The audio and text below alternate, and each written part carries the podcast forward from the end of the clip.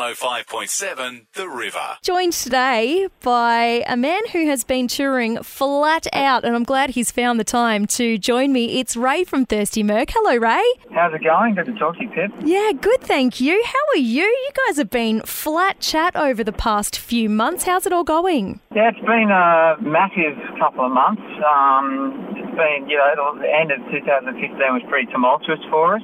We had a, an horrific road accident early on in our 41 date national regional tour. So we've gone through, you know, a tragedy in the band. Thankfully, you know, the the uh, gentleman who was injured has has been making an amazing recovery. Uh, then we turned the corner into 2016. We had been uh, keeping busy as a sort of way to deal with it all, and, and, and we've been receiving some fantastic support for our first single, The Good Life. So we uh, decided that it, it was going to be uh, time to go back to work and release another single and announce another tour. So it's been uh, it's been massive. You know, I, I sort of when I think about it, I've pretty much felt every emotion that you can feel at various times.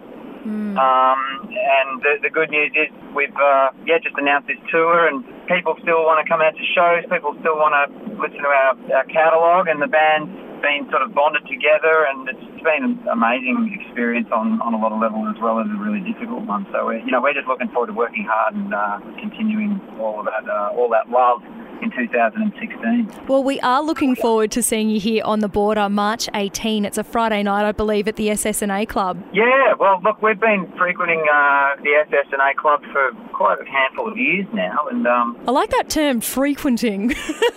yeah, it's a good and one. look, we've got to give it to Bob, who uh, is pretty much well, he's the most instrumental person there in terms of the gigs. I mean, he's a long, long time fan of music. Uh, he's very super organised. Always looks after uh, myself and the boys. He's got a great sense of humour. He runs a, a pretty tight operation up there, and you can just tell he, he loves music. And we, we love working with him, and we love Albury, and it's always a, good place to hang out after the gig as well. So we're very much looking forward to uh, another uh, night out on the circuit. Very good. I've got to go back to your first single, The Good Life.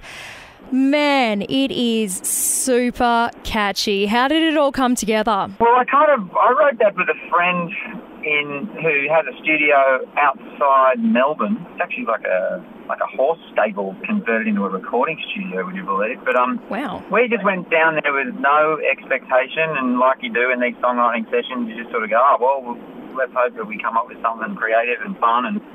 Who knows? But we had no idea at the time that it was going to pick up momentum and, and be the, uh, you know, the signature single and the lead single, and, and we were going to end up with a tour that was called, you know, the Good Life Tour. So it's been, yeah, it's been a really great experience, and huge uh, thanks to uh, you guys for giving it a spin as well. And And I know uh, you guys decided to do your latest release as a crowdfunding campaign and to, you know, well, looking at it, you absolutely smashed your target so that you could release your album uh, on your own terms. And were you surprised by the response to that? we we were surprised, and I think you know we we hadn't released an album for five years. We hadn't released an album ever uh, through a crowdfunding sort of thing, and we hadn't been an independent act since 2003. So, you know, the business had changed so much. Crowdfunding was a bit of a new thing, and um, we'd been taking a little bit of a break, and I'd been travelling overseas and things like that. So, you know, you never know how these things are going to go. And we thought, oh well, we'll, just sort of put it out there and hope for the best, but also try and make a, a really quality uh, sort of campaign behind it and let as many people know about it. But you know, to have the goal reached in 48 hours from the release was we were beside ourselves, and um, yeah, we really didn't think it was going to happen like that, and, and, and it just it just made me realise how fantastic our fans are, and it also made me realise how you know, although a lot of people will complain about how technology's changed things in a negative way, I- I've got to say it's actually it's allowed artists to actually reach a global audience instantaneously and have a very streamlined conversation. So that to have that dialogue is really really great. And Rai, talking of the good life, we here at the River play everything from the 70s through to now, the greatest hits, absolutely love them. When you're kicking back, enjoying the good life, what are you listening to?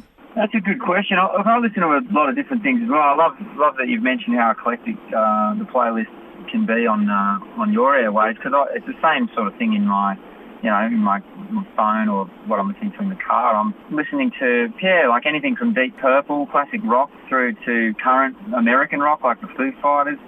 I'll go back to soul, vocal orientated music like uh, Donny Hathaway, uh, Aretha Franklin. I'll go further back to jazz artists like Frank Sinatra, Ella Fitzgerald. I'll listen to instrumental music, John Coltrane. And then I'll be listening to the latest crazy New York-based electronic stuff that's kind of inspired by dubstep. Sometimes it's got a jazz improvised element to it. And you know, there's nothing like a great a great hook melody. You know, the other day I was listening to Cheap Trick. Uh, you know that song, "If You Want My Love, oh, You Got." Yeah. And I was just like, what a great song! It sort of sounds like a Beatles song. It's kind of like uh, I don't know. It's like it's like the sort of like paying tribute to someone like Paul McCartney or something. Like really Mm. compact, fantastic sing along melody. Uh, I, I just I think as long as it's got clarity and you know there's intent and passion behind it, I, I, don't really mind what genre it is. I think it's all music and it's all great. Yeah, that Cheap Trick song is definitely a staple here. What's the song that you wish you could sing? Oh, gee. Uh, uh, look, uh, the, song I wish I could sing probably be some sort of like heart, like heart-stopping Stevie Wonder vocal performance, like uh, "All in Love Is Fair." That's the that's the kind of song I wish I could sing because you know, even though I, I, I'm really into singing and I love singing and I, I'd say I have a good command of singing. I can't come close to those sort of people. You know, that's just another level. You know. Oh, Rai, come on. You go all right, mate. I go all right, but You do. people like that, they're, they're game changers. You know what I mean? That's like that's that's another level. Well, we are looking forward to seeing you here on the border Friday, March 18 at the SS&A. Rai, thank you so much for joining me today, and I wish you all the best with the new single and the rest of the tour. Thanks, Pip. Yeah, great to chat to you. We'll uh, catch up when we're in town. 105.7 The River.